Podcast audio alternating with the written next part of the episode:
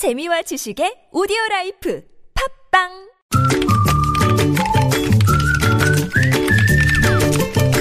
뉴스보다 재밌고 뉴스보다 뜨거운 무적의 댓글 시간입니다. 시사 칼럼니스트 이승원 씨와 함께합니다. 어서 오세요. 네, 안녕하세요. 자 오늘 첫 소식은요. 네, 박근혜 전 대통령이 구속되면서 이제 마지막 고리, 이 마지막 목표 지점은 우병우 전 민정수석이다. 이런 얘기가 기다렸다는 듯이 나오고 있습니다. 네네. 뭐 우전 수석이야 개인 비리 혐의도 있지만 공적인 영역에서의 혐의도 많이 받고 있는데요. 네. 아, 예를 들어 지난 2014년 세월호 참사 당시에 이 검찰 수사 방해를 목적으로 외압을 가한 혐의도 받고 있고 네. 아, 문화체육관광부와 공정거래위원회 등 일부 부처 인사에 개입했다는 의혹 아, 뿐만 아니라 이 청와대 요구에 따르지 않은 공무원들을 감찰하는 등 이 부당한 압력을 가했다는 의혹까지 함께 받고 있습니다. 네네. 어, 사실 뭐 청와대 그 압수수색도 사실은 검찰이 했죠 얼마 전에 네. 뭐 이미 제출 방식이긴 했습니다만 음, 음. 이미 어, 수사에 착수한 상황인데 뭐 관건은 수사에 착수한 것 자체가 아니라 얼마나 열을 가지고 수사를 하느냐 그렇죠. 아, 이 지점일 텐데 음. 조금 더 지켜봐야 될 것 같습니다. 네. 댓글은 어떻게 달렸어요? 어, 이 우전 수석에 대해서 이 굉장히 불만 섞인 댓글들이 많았었는데요. 음.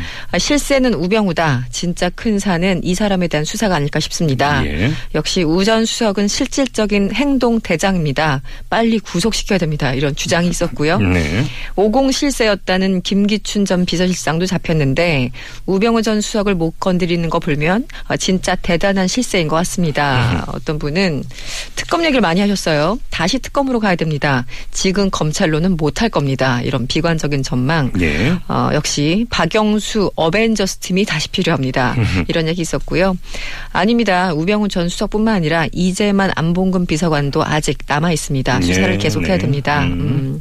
어떤 분은 우전 수석만 구속되면요 서울 구치소는 박근혜 정부 국무회의도 가능할 것 같습니다. 라고 아주 세이컬한 댓글을 남겨주셨습니다. 알겠습니다. 자 다음으로 가죠. 예, 또 국제 소식을 하나 들고 왔습니다. 네. 참 재밌는 국제 소식인데 음. 제가 어제는 그 돼지 그림 그리는 돼지 소식을 전해드렸죠. 그랬죠. 네, 오늘은 조금 이제 사람 얘기를 해볼 텐데 네. 아, 국정 수행을 위해서 장거리를 이동할 때 직접 비행기를 조종해서 움직이는 국가 정상이 있다고 합니다. 어 그래요? 아, 음. 이 주인공은 핀란드의 유하 시필레라는 총리인데요. 예. 핀란드 총리. 발음 잘하셔야 돼요. 네, 발음이 어렵네요. 네. 네. IT 업체로 돈을 벌어서 소위 말하는 백만 장자 출신이긴 합니다. 네. 그러니까 백만 장자이자 비행기 조종사의 음. 자격을 갖고 있는 네. 아, 지난 2015년 5월에 취임한 이 총리는, 총리는요, 네. 그동안 19번의 국내외 공식 출장에서 비행기를 직접 조종해서 갔고, 네. 경비는 또 자비로 지불했다고 합니다. 어, 그래요? 네. 음. 그래서 예를 들어서 지난해 7월에는 핀란드에서 아셈 정상회가 열리는 몽골까지 5천여 킬로미터를 비행기를 몰아서 날아갔다고 하죠. 이게 예. 믿어지지가 않는데 실제 일어나는 일입니다. 네.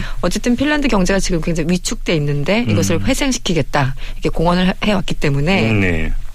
그 비용을 아끼겠다라는 건데요. 참 부러운 나라가 아닌가 싶기도 하고 참 여러 가지 상념이 들게 하는 기사였습니다. 또 한편으로는 일자리 하나가 줄어들었네요. 그렇기도 하네요. 네. 먹고 살아야 되는데 네. 너무 혼자 잘해서 네. 음, 댓글은 어떻게 달렸어요?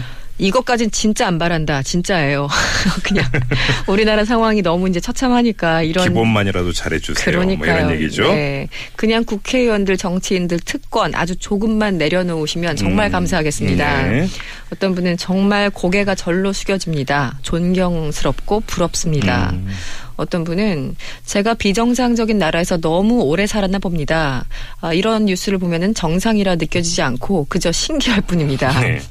어떤 분은 저도 이 얘기 어- 언제 들었는데 제가 핀란드에 살았습니다. 당시에 헬싱키 신문제 일면 기사가 뭐였는지 아세요? 어, 뭐였대요? 고양이 구출 소식이었다고 합니다. 아, 진짜요, 진짜. 어, 진짜요? 예. 예.